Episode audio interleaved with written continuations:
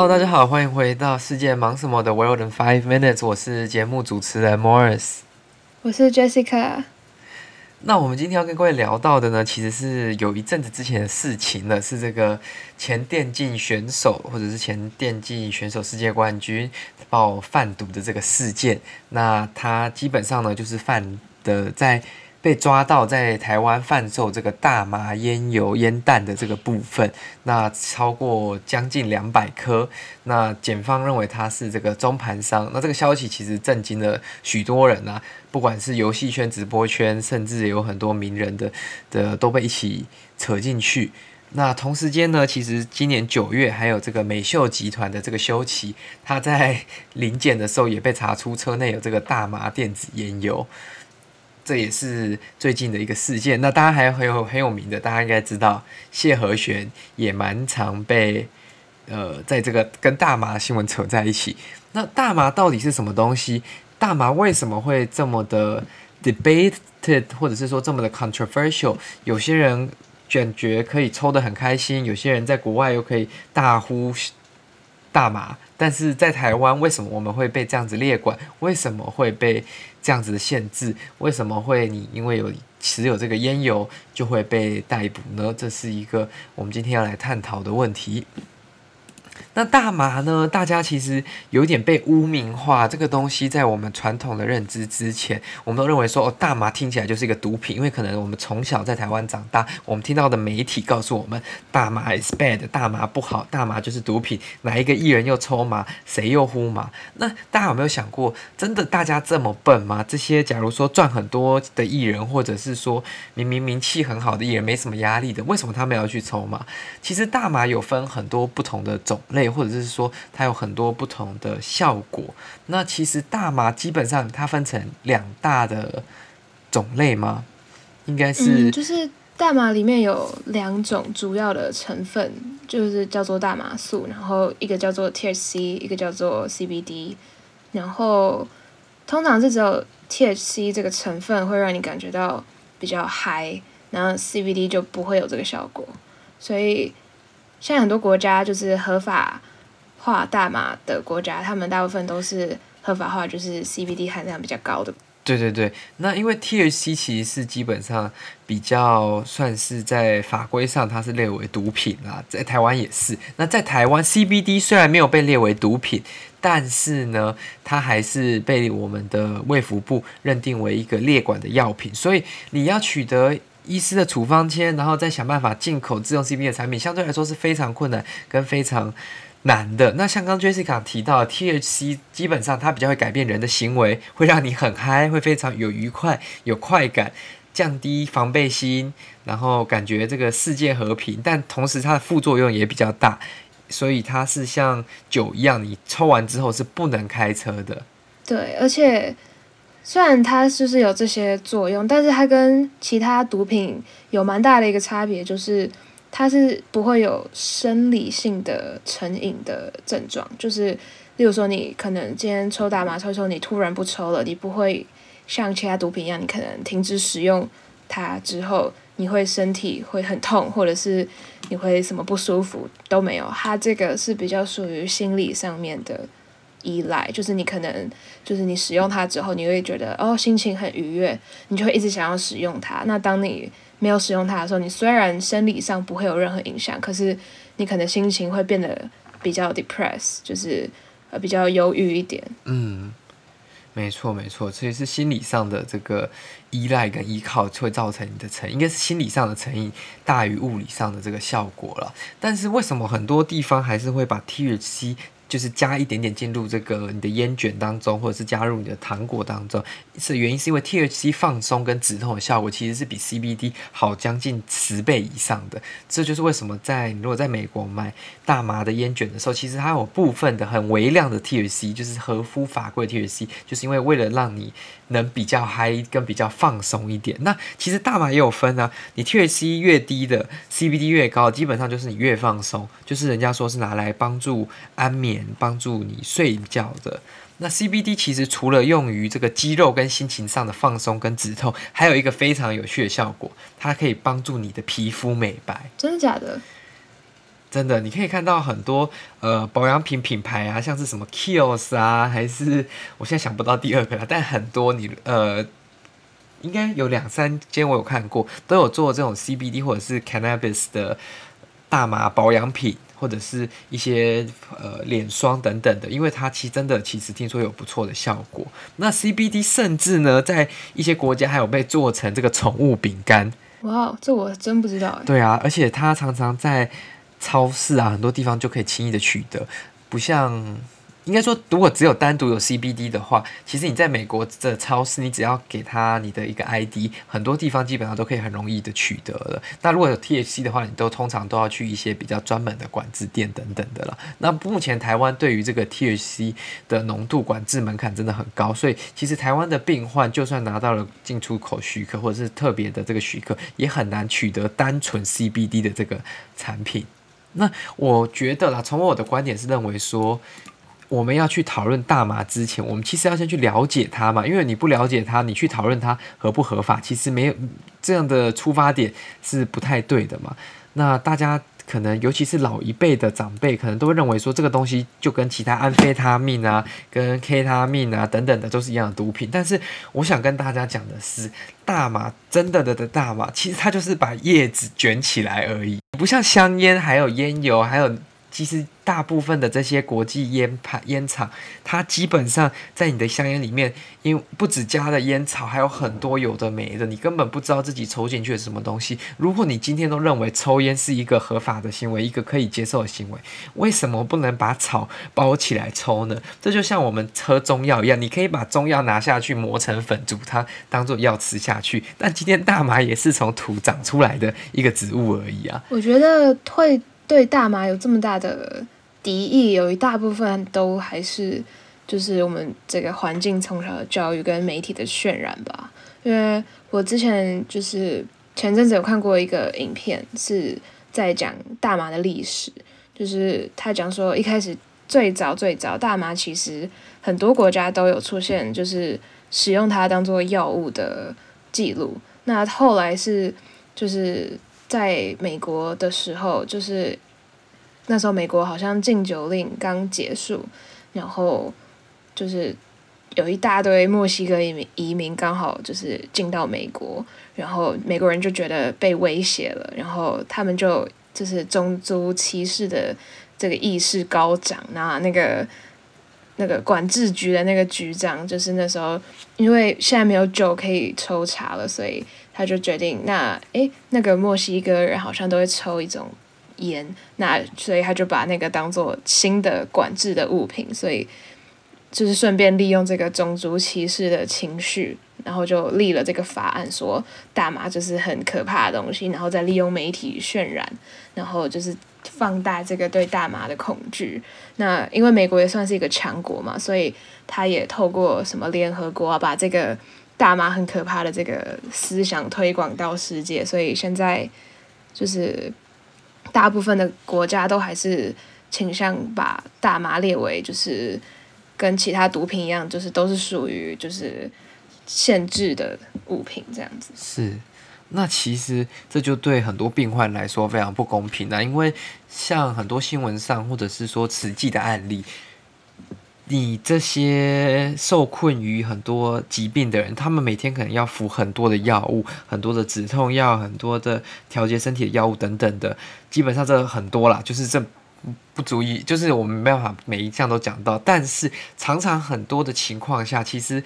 CBD 的这种成分，就是大麻二酚这种成分，基本上可以帮助他们舒缓他的疼痛，而且又比这些药比起来。相对来说，副作用又少，对他的肝负担又没有那么大。但是因为 CBD 是目前还是列为这个不合法或者是管制的药品，他没有办法取得这样的药品，反而他每天就一直在囤那三十颗药、四十颗药等等的。那这也导致其实台湾有一些医生是非常推动这个医用大麻合法化的，他们认为说这样子的价值就是把它合法化。的医疗价值高于大麻遭滥用的这个风险，那他也是希望说，像政府不应该要剥夺这个病人的权利，因为这个应该都是病人应该得要有，病人应该要有这个选择啦，他们有这个选择，然后自己去 make the decision，而不是你在这里把他的选择就先断掉了。那很多的这个反对开放的大麻。大麻的这些支持，就是不希望开放开放大麻，或者是不希望开放医疗大麻的，他们就认为说，开放了之后可能会让年轻人更容易误入歧途啊，更容易接触啊。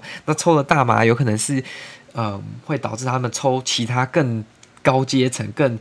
呃糟糕的毒品，这是有可能的。但是如果我们把这个东西当成禁忌，其实很容易，年轻人因为好奇心，因为朋友相揪，或者是遇到不好的 influence。他透过黑市去接触大麻，反而他买到的东西不一定是正常管道，不一定是品质好的东西。这些药头有可能会给他们品质差的，或者是当中有可能有渗入一些不纯的成分，这样的危险性不是造成更高吗？就像吗啡，其实一它也是毒品的。吗啡它也有成瘾性啊，但是它在开放医疗之后，其实现在我们有在路上看到很多人在自己打吗啡吗？其实是没有的。有些人吗啡成瘾，那没办法，他可能是因为疾病的关系，但是不能因为说我们这样子畏惧、这样的害怕，而就是碰到这个议题就止步。我们其实被刻板印象洗脑得太彻底，所以这个其实很需要时间去改变的。那其实我们可以看到，这个世界上很多不同的国家已经有。不同的努力跟改变的嘛？那很有名的，我相信 Jessica 你应该也知道，像荷兰啊，或者是美国啊、加拿大等等的这些国家，你有没有一些范例可以来跟我们聊聊啊？国家的话，我可以应该可以说美国吧，就是因为我大学在加州读嘛，那加州就是个大麻合法的地方，所以其实就是在我们学校宿舍里面，我的宿舍没有啦，但是我听过很多朋友说。就是很多他们的室友就直接在他们宿舍里面抽大麻，就是蛮酷的。就是对一个从小生长在台湾这种，就是把大麻当做就是呃十恶不赦的这种毒品来说，就是在这种地方长大，然后去到那边读书，发现诶，啊隔壁的就在直接抽大麻，而且还在学校宿舍里面，就对我来说是一个蛮酷的体验嘛。是的，像美国目前有三十五个联邦州呢，是呃允许大麻用于医疗用途，那甚至有十六到二十个州是允许成年人消遣性的使用大麻，就是娱乐性的使用大麻啦，就是你没有医疗需求还可以去使用。那其实，在将近十年之前呢，就是大概二零一零年的时候，在两个州，Colorado 就是科罗拉多州跟 Washington 就是华盛顿州呢，那时候就已经把大麻 decriminalize，然后后来变成 legalize。decriminalize 跟 legalize 最大的差别就是除罪化跟合法化。除罪化就是说你拥有这个毒品你没有罪，但是这它也不是合法的。那之后迈向 legal 就是说哦，你可以很光明正大的拿在街上抽这样子。那其实呢，有智库的研究出来说。仅限于二零二零年哦，合法的大麻行业在全美创造了超过七万个就业机会，而且也带给美国不管是州，应该说这些各个州。很高的这个相关税收，因为大麻跟烟一样嘛，有类似这种健康捐的概念，它还是有会有一个 special tax，所以基本上像刚刚 Jessica 讲到的加州，基本上每年政府加州政府可以收到超过五千万美元，都来自于这个娱乐性大麻的税收。哦，而且你知道现在就是在我不知道其他州有没有，但加州就是有那种像 Uber Eats 的那种，但是它是 for 那个大麻的，哇哦！所以他会直接送到你家就对了。对，但是他就是他会看证件什么的，但是他就是像 Uber Eats 那样，就是你可以点说你要买什么什么什么，而且就是有个平台，就是给你这样逛，然后逛完之后，他就就是就像 Uber Eats 啦，你就他就会送到你家。哇，那真的蛮神奇的。那其实，在美国的隔壁加拿大也是基本上都是合法的。那最有名的，我们这个荷兰这个 example，大家应该都听得很习惯了。在荷兰到处都可以抽的，应该说不是到处都可以抽大麻，但是荷兰有很多的这种 coffee shop。那这个 coffee shop 并不是咖啡馆啊，而是大麻店。因为荷兰荷兰政府认为说，跟其他的毒品一样，像呃，应该说跟其他的上瘾的这种东西一样，像酒精啊。跟一箱烟的大麻应该是要被容忍的，它不应该完全合法，但是它应该要被允许使用。所以这些 coffee shop 呢，就是算是荷兰政府允许他们在每天的时候，就是去做一些受控的销售，就是你可以贩售给成年人，那每天最多可以卖多少？那同时间不能提供酒精等等的，那不能特别的打广告。那这些东西虽然它不打广告，但是随着大家的这些呃一人传十人，十人传百人这种。经验分享嘛，好康互相分享的这种情况下，大家都知道说，哦，coffee shop 是一个可以享受到大麻的地方。那理论上，这些 coffee shop 虽然应该在法律上只能提供荷兰的居民，但是呢，基本上超过五成的这个旅客去阿姆斯特丹，就是荷兰的大城的时候。咖啡 shop 是他们去荷兰的很大一个原因。那现在其实欧洲也有很多国家慢慢开始在 decriminalize，就是在除罪化了。所以这个东西应该是会慢慢在世界各个地方开始面呃漫步或散步，只是这还不确定了。那在台湾，我相信我们大家其实可以针对，我们不能一次就说要全部的这个除罪化合法化，但是我觉得针对医用大麻，这是我个人觉得最在意的。但虽然最近也有民意代表被罢免了，他当初也有提说这个医用大麻应该要合法化，那我就觉得这真的是蛮可惜。我们需要更多这样子愿意为这些正比较正确观念而站出来的民意代表吗。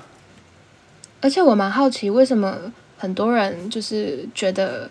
香烟合法 OK，但是大麻合法就是一个天哪，太可怕了。哦，对啊，其实这个东西，呃，我之前呢，其实有一个国中的时候，我有一个，因为我那时候在欧洲，那那个我有一个同学，他们家是他们是荷兰人呐、那他的父亲呢是这个世界。前应该前三大前两大烟厂的这个高阶主管，应该基本上那时候是欧洲很大的 senior manager 了。对，就是某一个这个香烟品牌的这个高阶的 senior executive manager。那当初因为呃大家会去同学家里，大家会聊天嘛。那有一次我们就聊到说，哎，我就问他说，你在这个香烟烟草品牌当中当这么样的高阶主管，你应该可以拿到很多免费的这些烟烟品嘛，对不对？然后我就问他说：“哎，那你会抽烟吗？”那时候我还很朦胧，就是就是国中小屁孩嘛，我就这样很白目的这样问他，就他就说他他就用一个很尴尬的表情跟我说：“哦，不会啊。”然后我就哦，其实烟品，